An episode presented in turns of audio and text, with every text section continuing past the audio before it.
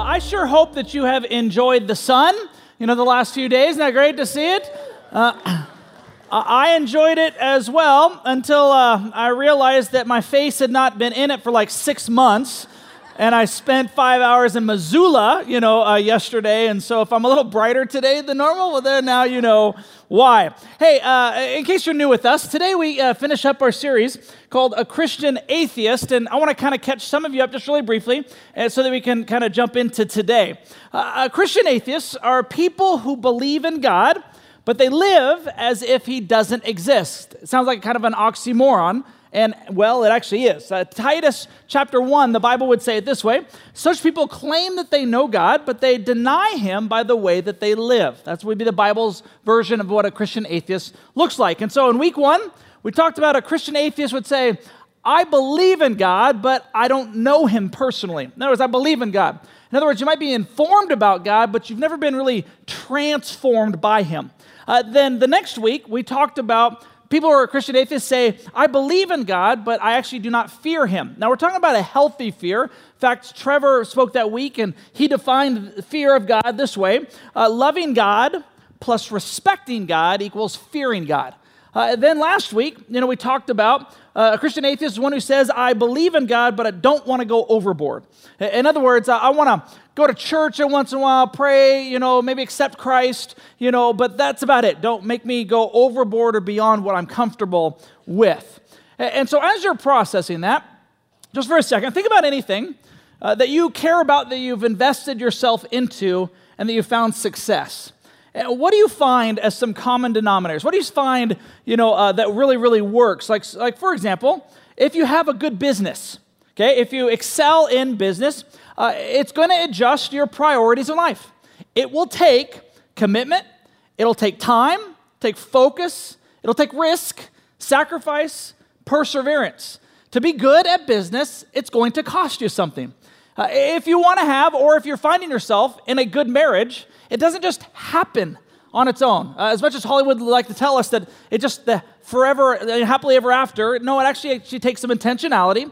Uh, you're going to have to adjust your priorities in order to have a great marriage. It's going to take commitment, focus, sacrifice, and even risk. It's going to cost you something. Find a similarity between the two. Uh, maybe think about your favorite interest or hobby. Right, something that you really put your time and you're really good at. Well, one of the reasons that you're really good and you find success is because it took time, commitment, focus, risk, sacrifice. It's going to cost you something. Now, you see the similarities in all these things, which is why the greater the thing that you aspire to or put yourself behind in life, the more it's going to cost you those things in order to get there, which is why it shouldn't surprise us when Jesus says these words about what it means to be a follower of his in Luke chapter nine, verse twenty-three. If any of you wants to be my follower, in other words, if any of you say, I believe in God, or I'm a Christian, or I'm a disciple, here's the things you must do. You must give up your way of life, give up your own way, take up your cross daily, and follow me. What Jesus is saying is that this doesn't happen when it comes to Christianity. It's a surrendered life. It's a better life, he promises, a more abundant one. And we're surprised because many people in this room grew up with, uh, well, I just thought Christianity was you pray a prayer, uh, you believe in God, you come to church every once in a while, maybe you pray at meal times, uh, you attend uh, more than a couple times a month, you might even throw a few bucks in the offering plate, you know, from time to time. And that's what it means to be a follower of Christ. And Jesus says, no, no, no, it's far more than that. Uh, in fact, I want to encourage you uh, to join us this next week as we kick off a brand new series called Jesus is the Answer for Everything. Now, that sounds a little presumptuous, and I know there's already jokes that's being made, you know, even right now as you process that. But the, the premise is we're going to go through a book in the New Testament called Colossians, and we're going to take it verse by verse and chapter by chapter, and we're going to see how Jesus is not just part of our real life, but we want to see why it's so important that Jesus is a part of every part of our real life. So it's kind of a launching pad from this series into the next, and so I hope that you will be here this next week. Now, for us to follow Jesus in this way, it's going to cause us to answer this question. Do I trust God? Do I trust him? Do I trust him with my life? Do I trust him with different areas of my life? And that's where we finish this series called A Christian Atheist, is one who says, I believe in God, but I don't trust him fully.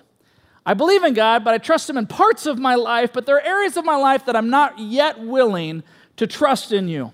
And one of the reasons that we have a hard time trusting in God is because we're Americans.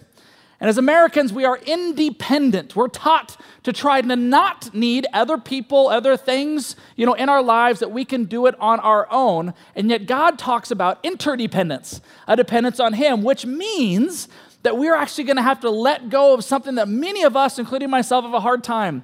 And we have to let go of control. Control. Yeah, this one's going to be a fun message today. Control.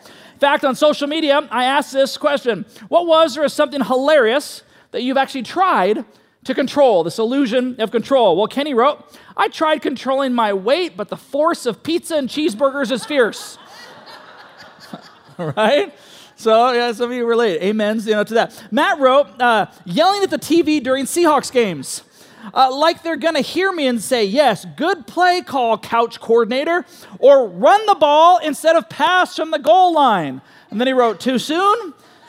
Yes, Matt, it is always too soon. Never, ever bring that up again. Jason wrote two words, my bladder. My bladder. Now, we don't have the time, or it's probably not the appropriate setting. Of all of the bladder stories, you know, that people have or situations that they have found themselves in when it comes to that. So instead of doing that this morning, I'll leave that to your table time, you know, at your dinner table or in your small groups this week. Have fun with that conversation. Uh, Jessica wrote, my face during a sneeze. My face. Try... Try to control their face during a sneeze. Uh, Susan wrote only two words. She said, my cat.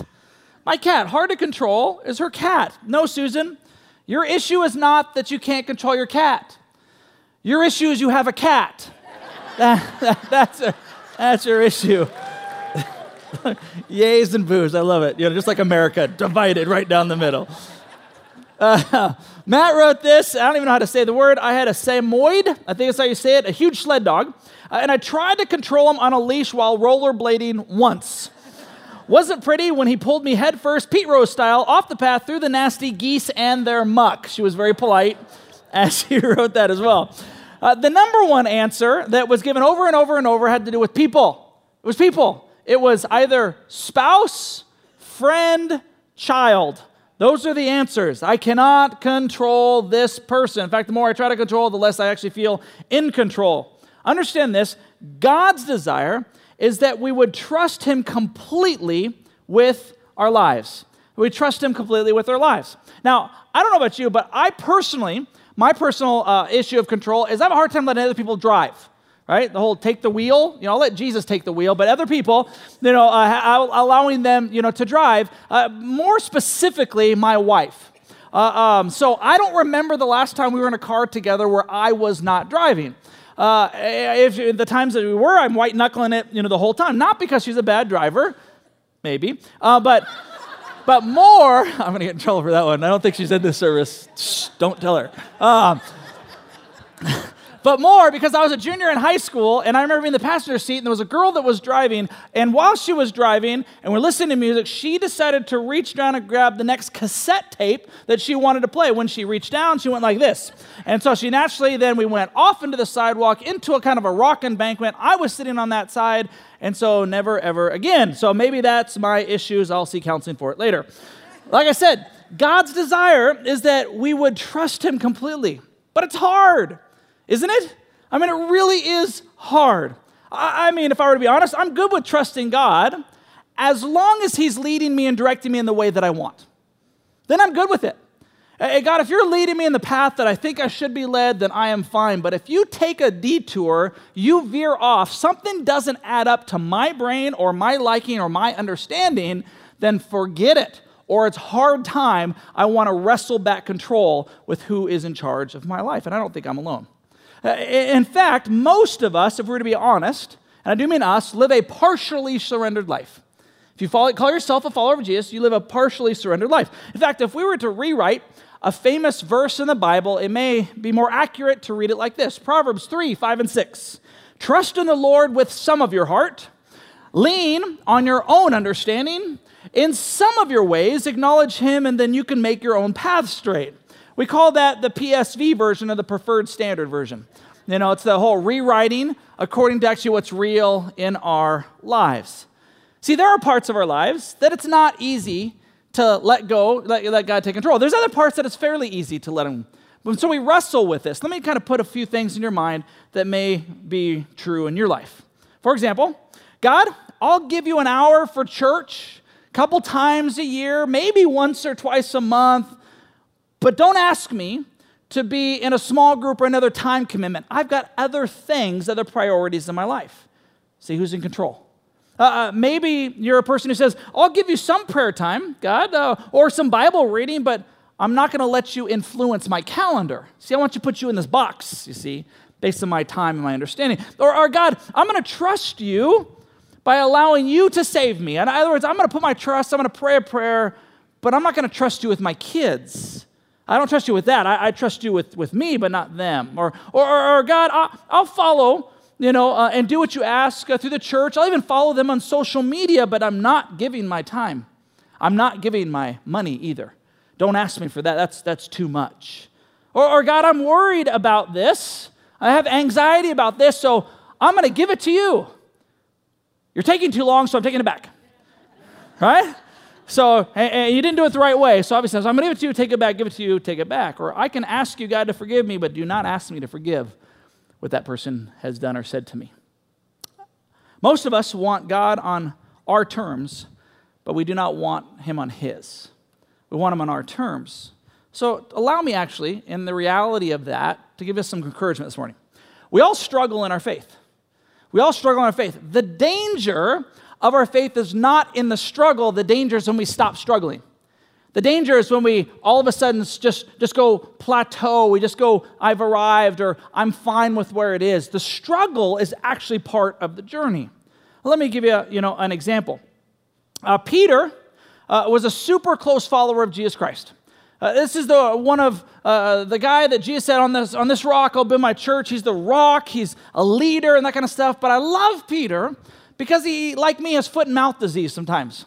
And he does some things because he's sold out for God, but he finds himself just doing some stupid things as well. I, I mean, you look at Peter's life, and here's the guy who is a fisherman. He's with his, you know, eleven other guys, and they're crossing the lake, and a storm comes up. Jesus is not with them. He's off praying, and they are fearing for their lives. And in the midst of fearing for their lives, they look out, and there was what appears like a ghost walking toward them. So now they're really terrified, and they look up, and, and it's Jesus who's walking on water, and, and he looks at them and says, it's I. And so Peter says, first one to speak, if it's you, tell me to come out. So Jesus says, all right, come on out. So Peter gets out of the boat, and he begins to walk on water until he realizes that the wind and the waves, and this is impossible, I can't believe this is happening. He takes his eyes off Jesus, and he sinks, yells out, save me, Lord. Jesus reaches down, grabs him, and saves him, which is a fascinating statement for Jesus to then say, why such little faith? Why did you doubt? And you're like, little faith? He's the only one that got out of the boat. I mean, are you kidding me? What about those other eleven yahoos who stayed in the boat just watching it all happen? But that's what he went back and forth. Peter is also the guy who said, you're Jesus, you're, you're the Christ, you're God in human form, you're the Messiah. And, Peter, and, and Jesus is like, man, God has revealed this to you. And Peter's like, yes, nailed it. And just a few sentences later, Jesus says, I got to go to Israel, I got to go to Jerusalem, I'm going to die. He's like, no, you're not going to go to Israel. And Jesus looks at him and says, get behind me, Satan. You're like, whoa, okay, one thing I said right, other thing I said wrong. Uh, Peter's the guy that says, no, no, no, all these other guys may fall away, but not I, Lord. I will not deny you. There's no way. In fact, I'm going to take matters into my own hands. And he does, right? They come after him. But he's terrible at a sword wielding, and he cuts off a guy's ear. He's a fisherman, not a sword wielder. Jesus heals that. And so he's like, okay, I wasn't supposed to do that. So he follows Jesus, and he denies him that night. The only one of the disciples to verbally say, I never knew the man. See this back and forth with Peter? But I love him because he gives me hope for my own faith. He, he gives me hope that in, it's in the struggle that I continue to trust with where God has me and where I continue to need to be for him. And so I wonder for you, what area do you struggle the most with trusting God? You may not be a follower of Christ today, and you came because of a, an event, you know, that your kids or a neighbor friend asked you to be. And so you might say to yourself, well, I, I, I don't know, but I want you to process this too. And so what area do you struggle the most with trusting God? Fill in this blank. I don't fully trust God in or with what? Now, some of you, it's going to be a long list. It's immediate. Others of you, you need some examples. Like, like for, for example, uh, you don't you trust God with your kids. You have a hard time fully trusting God with your kids, their present, their future. For some of you, you, you may wake up every day battling fear and anxiety, not knowing if today is going to be a good day or when things do not go well. You have a hard time even getting through those things. For some of you, it's your marriage. To say, I have a hard time trusting on my marriage. I just don't know if this thing's going to make it. For others, it's money. Uh, number one reason for divorce is because of finances and the lack of communication when it comes to those things. It's interesting that the Bible talks more about that than almost any other subject. We have a hard time saying, God, I'm going to trust you with this. This is an area I can control.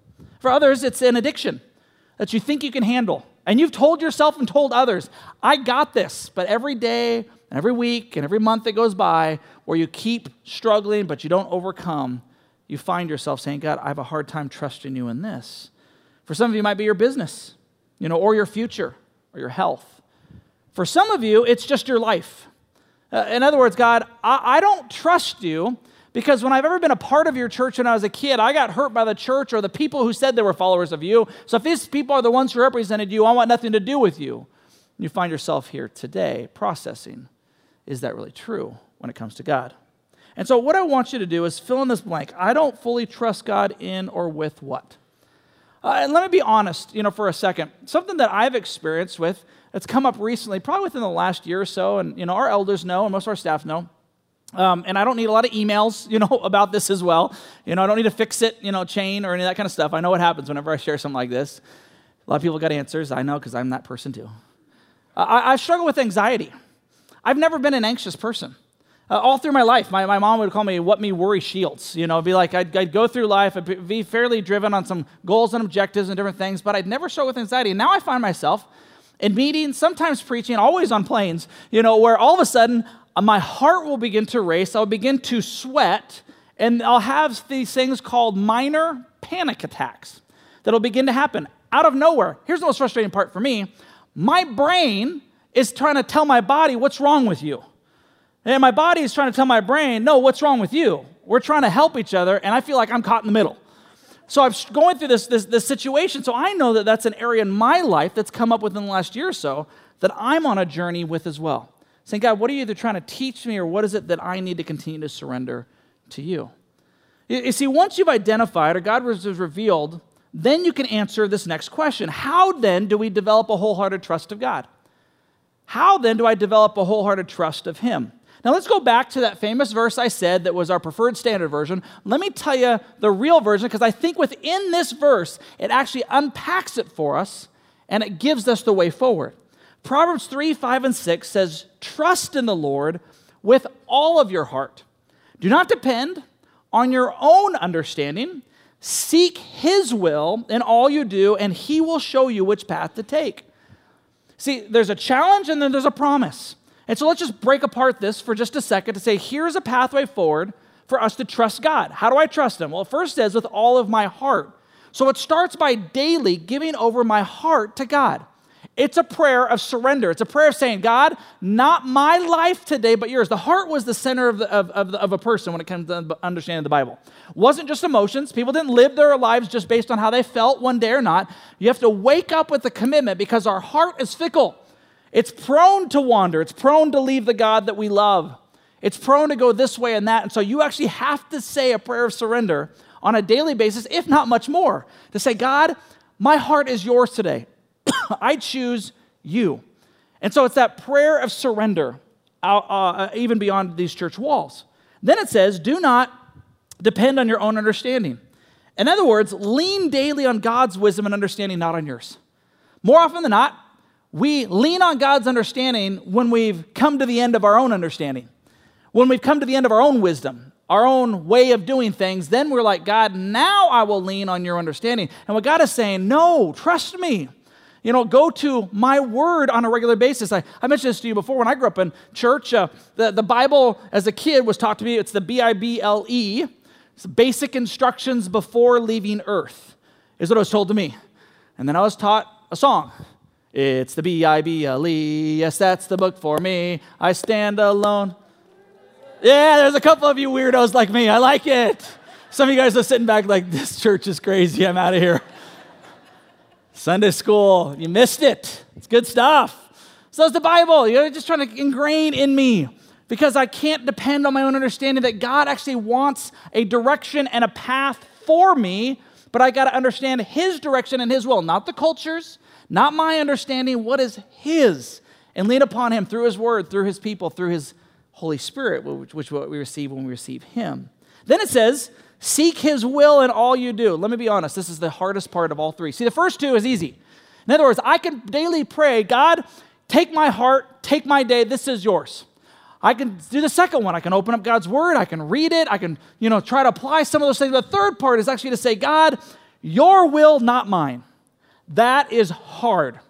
It's surrendering myself. Now, it's okay to have plans. People say, well, what about the plans? Are we not to ever have plans? No, no. We're supposed to have plans. We're supposed to have thoughts. We're supposed to have, you know, ideas in our lives, but we're supposed to hold them like this.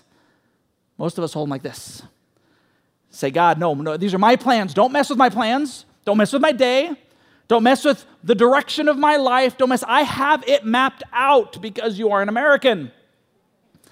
Supposed to have it mapped out. Financial planners tell us from the very beginning, think with the end in mind, and there's some real wisdom in that, but only when we do it like this. We say, not my will, God, but yours be done. So that allow, we have to do two things when we do this. Number one, God, have I even prayed your will before I even planned this? Secondly, in the course of a day, do I trust you with it? You know, do I trust you with it? By the way, do never eat peanuts before you go speak. Words of wisdom, right? Didn't think you'd leave with that nugget today. So God's will versus my will. And that is the hardest part. And then it says, God will show you which path to take. So he then reveals the path and direction in life if we do these things. And it is not easy. It's going to take a step of faith. It's going to take a step to trust him in that. Most of us want God to prove himself so that we can trust him. Most of us do. In other words, we say, God, if you will do these things, this, this, this, then I will do this. If you do these things, then I will do this. It's almost like we are the kid on the side of the pool that's never jumped in water for the first time, and there's dad saying, jump. You got this. You can do it. Jump. You got to jump. And you're sitting there going, well, Dad, if you grab me first, then I'll jump. And God's like, no, jump. You're going to have to trust me. You're going to have to trust me. You're going to have to take the leap. Now, it's hard. It's hard to take that leap off the swimming pool in Dad's arms. Why? Because we're afraid. What if he won't catch me? We feel out of control. We feel anxious. We feel like we've tried in the past and we've been hurt or burned. So many things. And again, we're not alone. Let me give you one of the most encouraging passages in all of Scripture. Some of you guys may not even know this is in there. There's a guy who had a child who was demon-possessed. Some of you can relate. Yeah, you have a child, you know, who actually really was demon-possessed. And, and again, he tried everything to cure his child. I mean, how many of us would not do anything that we could in our power to love, help, and protect our kids? We'll do anything. So this guy has done everything in his power to help his poor child, and he hears about Jesus, and Jesus comes into town, so he brings the situation and the child to Jesus. Child says, what's been going on? And he goes right for the, for the worst thing that's happened. And in Mark chapter nine, verse twenty-two, he says, the spirit often throws him into the fire or into water trying to kill him. Have mercy on us and help us, if you can. Jesus replies, what do you mean, if I can? Jesus said, anything is possible if a person believes. Notice the father's response. He cried instantly out, and he says, I do believe, but help me overcome my unbelief. I mean, how many of us have been there? Like, Jesus, I, I want to believe, or in my head, I believe. In my heart, I believe. Now I actually have to take action, and I have to believe. But in there, I'm frozen. I do believe. I desire to believe. I want to believe. I think I'm in belief. Help me now to take the leap. Help me to take that next step. And what's cool about God is he answers this prayer even in our unbelief. And so even when we need help with belief, God says, I will be there for you. But we've got to take that leap. We've got to trust that he'll be there. Now, now how many of you have ever heard of the African impala? African impala? Got a chance to see that, you know, when I went to uh, Zimbabwe a number of years ago.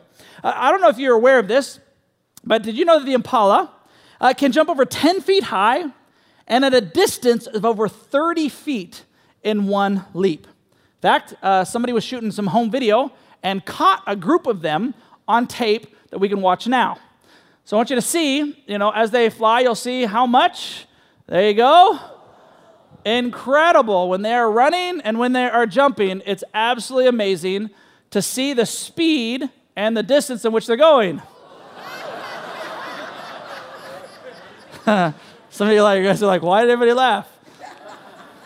Because there's a cheetah chasing them. You know, they got that. You know, I feel that's how they discovered how high and how, how far, you know, that they could actually run. Here's what's fascinating about the impala. When you go to zoos, you will find, especially in Africa and Europe and other places where they actually have the impala there, that there is only a three-foot high uh, surrounding or barricade of the impala that is usually made of uh, steel, you know, rebar, maybe even, you know, cement. That's all it is. Three feet high. That's all there is. And you're thinking, wait a minute, if it jumps up to ten feet, how come a three foot, why doesn't it just jump up and jump over? Here's what they found about the impala. Their instincts is in most cases to never jump unless it first sees where its feet will land. The impala will not jump, even though it could, could provide freedom, because it cannot see where its feet will land. You realize that many of us are the same way. God, unless I know exactly how this is going to turn out, I'm not taking the leap. Unless you reveal to me the end result or what this decision or what this commitment is going to be, I'm having a hard time trusting you. And God's looking at us like the impala. It's only three foot high. Trust me. Trust me. Some of us need to do that today. See, what is one step of faith that you can take today, this week? Just one step. Because here's what's cool.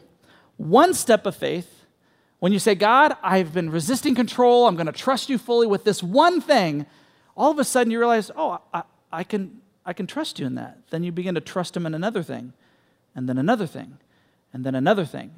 And then all of a sudden, no matter, the walls may get higher, and the difficulty may get bigger, but the trust gets stronger over time. Continue to struggle.